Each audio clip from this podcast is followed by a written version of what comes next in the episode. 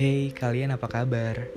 Bertemu lagi via suara bersama gue Bagas di podcast Kita dan Waktu.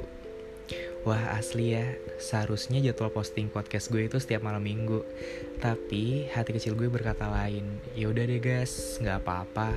Namanya juga ada momen katanya. Cielah, emangnya momen apaan sih? Emang ada yang spesial gitu ya?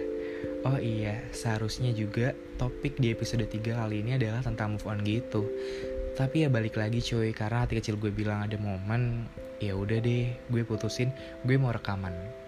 Sebetulnya nggak ada kepikiran apa-apa sebelumnya, asli. Semalam tuh gue lagi asik-asik aja ngerjain tugas dari dosen gue dan baca-baca buku.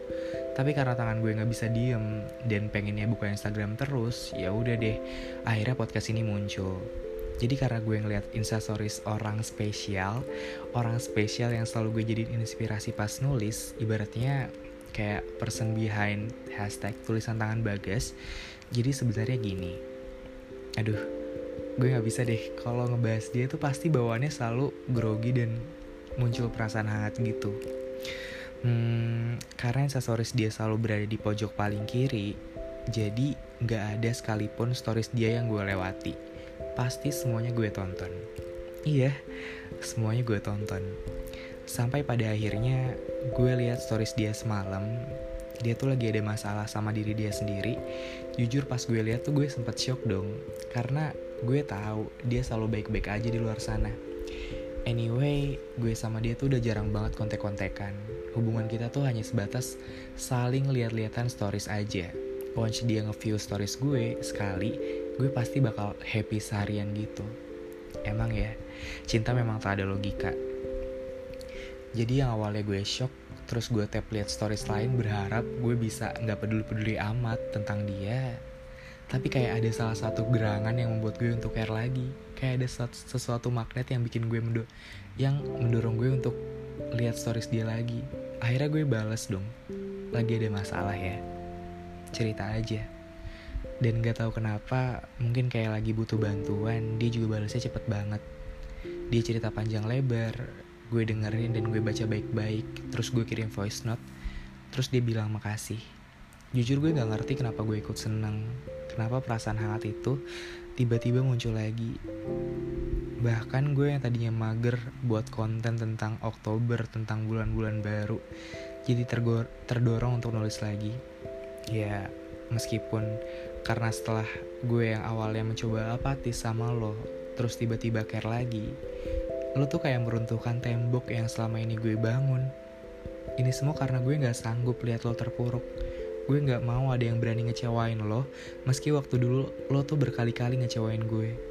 Tepat semalam saat gue beli air mineral di minimarket dekat kosan dini hari angin malam begitu kencang seakan mau kasih semua ingatan yang pernah dulu kita lewati. Gue selalu doain yang terbaik untuk lo. Jujur, gue senang banget pernah jadi bagian dalam proses lo meraih mimpi. Gue bangga bisa anterin lo ke tahap yang lo suka sekarang. Once lo suruh gue pergi, lo bilang udah cukup mampu untuk berjalan sendiri. Tapi gue gak akan pernah bisa untuk itu. Untuk tiba-tiba gak peduli sama lo. Buktinya, waktu semalam lo ada problem dengan diri lo sendiri, gue gak bisa untuk apatis gue nggak bisa bohongin perasaan gue sendiri iya gue tahu kok ini bulan baru. Gue juga selalu berharap ada perasaan yang baru. Makanya gue udah mulai mager dan mulai muak kalau ada yang nge-DM gue untuk bikin video di pergantian bulan. Sebab apa bedanya dengan bulan yang lama? Hey perasaan gue aja masih tertinggal di sana. Ada yang bisa bantuin gak bahkan saat gue nyetir motor menuju kosan, lampu kuning temaram penerang jalan seakan menyihir gue untuk terus menikmati apa yang masa lalu manjakan sekarang.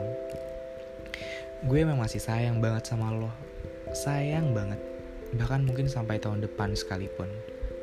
Tapi gue gak bisa terus-menerus begini. Gue gak bisa stuck di posisi ini. Selalu terbayang-bayang akan kehadiran lo, padahal itu cuma ilusi lo itu udah jauh bahagia sama yang lain. Itu yang gue benci dari sifat gue.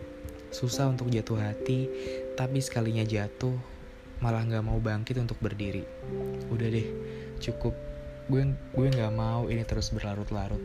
Gue pengen Oktober ini gue nggak melulu memanjakan perasaan gue ini semoga gue bisa lebih mengutamakan apa goals gue apa tujuan gue inner circle gue yang selalu mendukung gue sampai saat gue terpuruk sekalipun. Intinya gue mau fokus sama orang-orang yang sayang sama gue aja. Dan untuk lo please banget please berhenti untuk datang untuk main-main di kepala gue.